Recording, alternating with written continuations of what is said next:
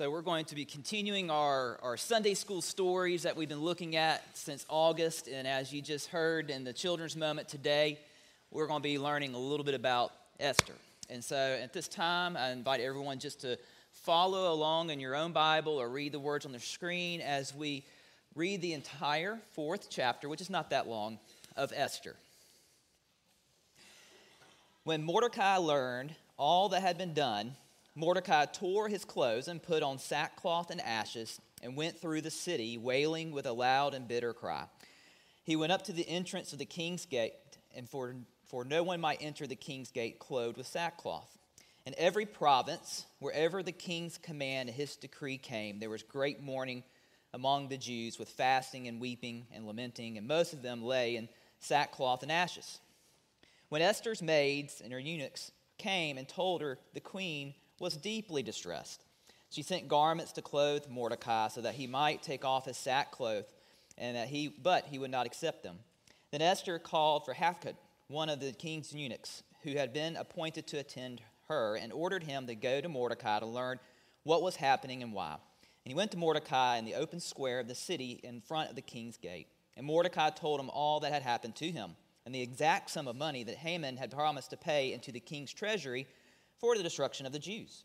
Mordecai also gave a copy of the written decree issued to Susa for the destruction, that he might show it to Esther and explain it to her, and charge her to go to the king to make supplication to him and to entreat him for her people. Hathach went and told Esther what Mordecai had said. Then Esther spoke to Hathach and gave him a message for Mordecai. All the king's servants and the people of the king's provinces know that if any man or woman goes to the king's inside the inner court without being called, there is but one law to be put to death. Only if the king holds out the golden scepter to someone may that person live. I myself have not been called to come to the king for 30 days. And when they told Mordecai what Esther said, Mordecai told them to reply to Esther Do not think that in the king's palace you will escape any more than all the other Jews. For if you keep silent at this time, relief and deliverance will rise for the Jews from another place, but you and your family's father's family will perish. Who knows? Perhaps you have come to royal dignity for just a time as this.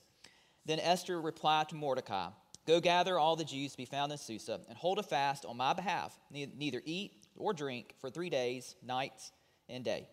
I, and my maids, will also fast as you do. And after that, I will go to the king, and though it is against the law, and if I perish, I perish. Mordecai then went away and did everything as Esther had ordered him. So, this is the word of God for the people of God. Thanks be to God. There is a, saying, uh, a saying by a Roman philosopher named Seneca. And some of y'all have probably heard this saying before, but I like it. Basically, it says, Luck is when opportunity meets preparation. All right? Luck is when opportunity meets preparation. And so many of us can reflect on times in our lives where, you know what, we probably got pretty lucky for whatever the reason is. And more than likely, it's when we had that preparation and we met that opportunity, then luck ensued. Well, there was a scary situation that took place back in January of 2009 where a group of people thought they were going to die, but they got pretty lucky in the end. What happened was, and we, we know this story, U.S. Airways Flight 1549 began boarding at New York's LaGuardia Airport at 3.15 p.m., full of passengers, 150 passengers, five crew. Then at 3.27 p.m., after it had taken off, it ran into a flock of Canadian geese. Both engines shut down, and the plane was doomed to crash.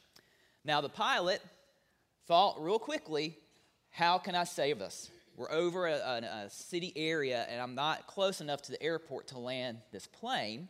So, what did he do? He landed it on the Hudson River. Okay, this is now ringing a bell with some of you guys. And the captain's name is Sully. Movie made about it. Tom Hanks. If Tom Hanks ever plays you in life, you've done something pretty important. Okay, so played by Tom Hanks. And uh, it's just a really good story that out of a tragic event. But what happened was it ended up being pretty lucky that it was Captain Sully at the plane because he had been flying commercial aircraft for 30 years prior to this point and also was in the Air Force prior to that.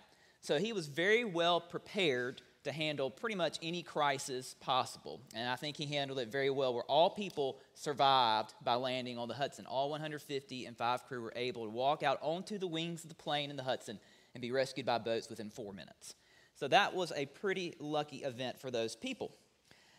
When you look at today's story, when you look at today's story with Esther and what happens here, I believe that also this is an opportunity, a divine opportunity that someone was prepared to handle, whether they realized it or not, and that is Esther.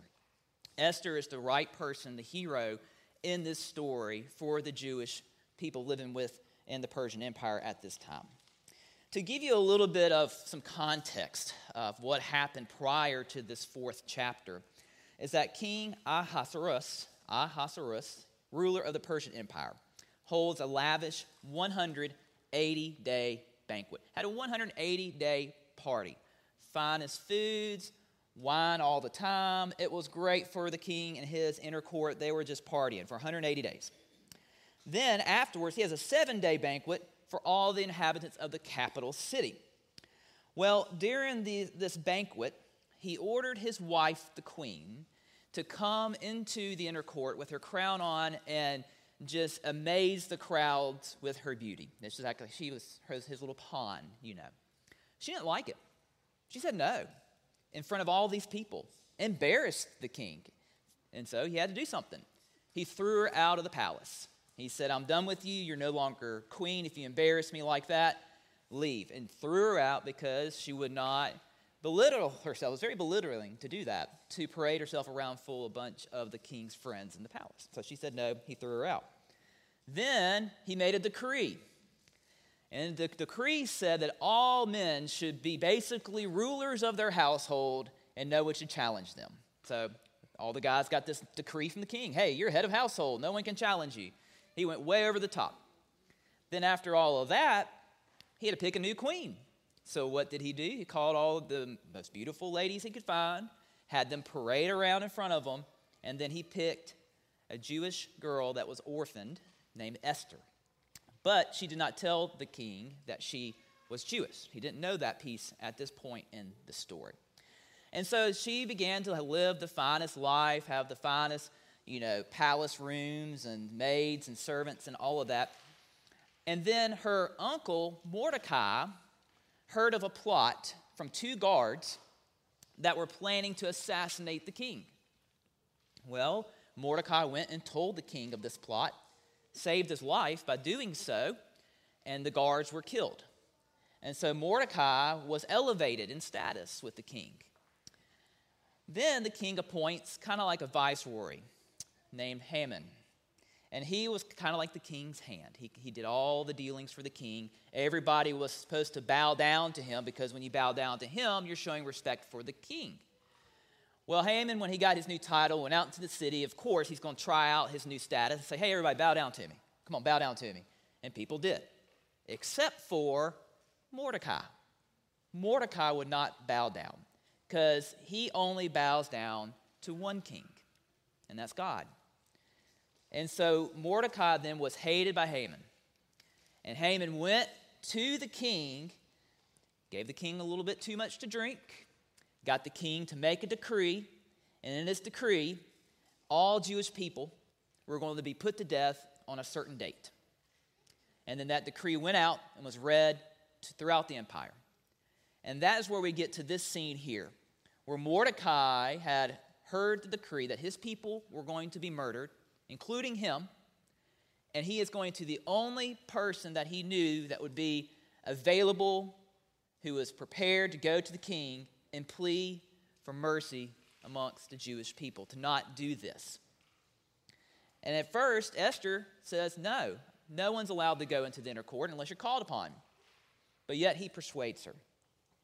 And so when you get to this scene here, you can see that Mordecai is grieving. Whenever it says in Scripture, they put on sackcloth and ashes, that is immense grief.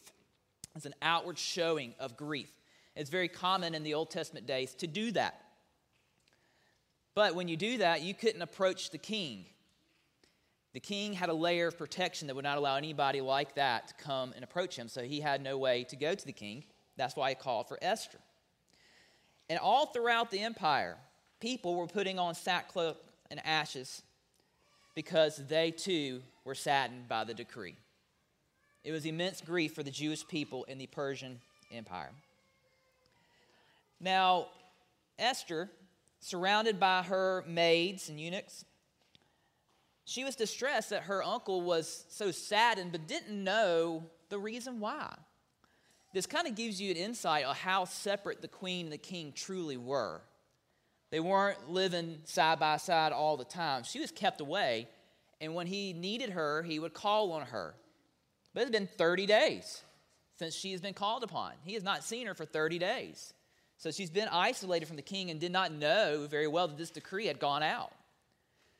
And so she went to Mordecai, sent her people to Mordecai to clothe him, but then he sends the message back telling her why he is sad, why he is grieved, why the empire, all the Jews in the empire are grieved. And when she heard that, when she heard that, she was then presented with an opportunity. She was then presented with an opportunity. Did she not go to the king and just let this decree happen and see if she would be caught up in it and be killed as well? Or would she approach the king, still risking death? Because if you go to the king while not summoned, you could be put to death. But would she risk that also to save her people? She was presented with this opportunity. Now, when you read Esther, and if any of you have done a Bible study on Esther, the word Yahweh, God, is technically not mentioned at all in that book. And so some people are wondering why does it end up in the Bible if it doesn't even mention the word God? But I think when you read the full chapter, you can see the Spirit of God moving throughout the story. I think it's intentionally put in there because in our own lives, I believe that God interacts with us, but sometimes it's in subtle ways. It's not the big burning bush moment. You know, we all wish God would just put it in our face what He wants us to do, right? Just, hey, God, say it verbally really loud. I'm kind of slow and stupid, so say it really loud. What am I supposed to do? What do you need me to do? How do I handle this situation? But very few of us are given that opportunity to have God so directly tell us something. Now, there are people out there that's happened, and there's moments where we're like, that's definitely God right there. But there's a lot of times where we have to reflect and pray about it and say, where is God in this, and what is He asking me to do? And so I think we have this scripture, this book, because it's one of those moments. As you're reading it, you can see God's presence moving and weaving in and out of it, all the way to the salvation and the saving of the Jewish people. You see him move through Esther. You see him move through Mordecai. You see where these opportunities come for her to stand up, for her to act, to save her people. You also see evil. You see evil played out through Haman. This is one of my favorite VeggieTale videos, by the way. If you watch VeggieTales, it's the Esther one. The whole time I was preparing for this, I just see these characters as their vegetable selves. But anyway, it's a really good one. But you do see these themes of good and evil play out in this book. And I, and I believe it's there for us to, to see that, see how it's moving there, so then we can see how God is moving in our own lives teaching us how to be aware of where the Spirit is leading us. These divine opportunities that we're given each and every day, we get to see those and we get to act upon them. I mean, God's going to get his plan accomplished one way or the other. That's what Mordecai says that. He says, look, if God wants to save the Jewish people, if the Jewish people are going to be saved, then they will be saved. But you may die, but ultimately God will prevail. And so, in these moments and in our lives, how are we positioning ourselves to see the Spirit and see these opportunities? Are we daily spending time in prayer, reflecting and asking God the direction for us? Looking back on those God moments that we may have missed in that exact moment and be like, you know what? God was there. God was trying to tell me this. Because Esther here, you can, you can sense Esther's deep devotion to her people. Mordecai's deep devotion to his people as well. How they were willing to risk their lives to go to the king. How she was willing to risk herself to save her people. And that's only because of the power of the Holy Spirit. Taking advantage of that opportunity, which makes those people pretty lucky to have had her in that moment. They were really lucky to have Esther as their hero in that moment. As the story goes on beyond the fourth chapter and as it plays out, it kind of has this beautiful parallel to it where it starts out with a banquet. It starts out with Mordecai saving the king and then Haman plotting. But then it pivots to where Esther's faced with the decision to go to the king. And then you begin to see things change. The king realizes one night when he had trouble falling asleep that Mordecai saved his life, but Mordecai was never, never honored. And so when the king realized this, as this turn of events, he ordered Haman to put Mordecai on an animal and, and walk him through the, seats, the, the city so people can praise him. So here's Haman having to carry Mordecai around town as Mordecai gets praised.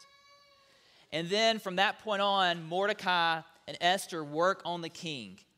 They work on the king to help him realize that Esther is going to be one of these people that will be killed if the decree goes out. And the interesting thing with decrees is that you cannot undo a decree. Once it's there, it is set in stone, which is another reason why they were so grieved at the beginning. They knew there was not going to be a repeal. So the only way you can do is you make another decree. And what the king did is he made a decree allowing the Jewish people to arm and defend themselves if anybody tries to come and put them to death on that date of the original decree. It's kind of more violence to solve violence, but that's the Old Testament way of doing things. And so that's what happens. The Jewish people were able to defend themselves, and they eliminated any threats to them and their people. And so their place in that empire was secure. And then Haman, uh, he made a, a gallows of a sort that was going to execute Haman. Sorry, Haman's going to execute Mordecai with that. Turn of events, Haman ended up being executed on that. The king ordered him to be put to death by the same thing he created to kill Mordecai with. And so at the end of the day, evil was defeated. Evil was defeated. So you have this complete turn of events in the story of Esther. And this story here speaks to each and every one of us. Each and every one of us. You know, while God's not mentioned in this, in this book, God definitely is present. God is present in our lives, calling us to go and serve other people. We have many opportunities to go out and be the light of Christ to our world. Our church does many things that we do to reach out to people of the world. We have neighbors that are close by that need to experience God's grace, needs to see somebody who loves God and also loves them. And so the story also parallels a lot of the themes in Scripture, where we are called to take these opportunities to show God's love to the world. We are called to reflect and love God and see where God has been in our own lives. We need to be more like Esther, the female hero of this book, for which she's named after. And that is tough that is tough. Many of us will at times retreat from these divine opportunities because we're too afraid. Fear will overcome us. We'll begin to doubt ourselves. We'll be beginning to think, what would the, what would the community think if I did this? Would I look kind of crazy if I did this? Would this even help this individual? Do I have the ability to do this?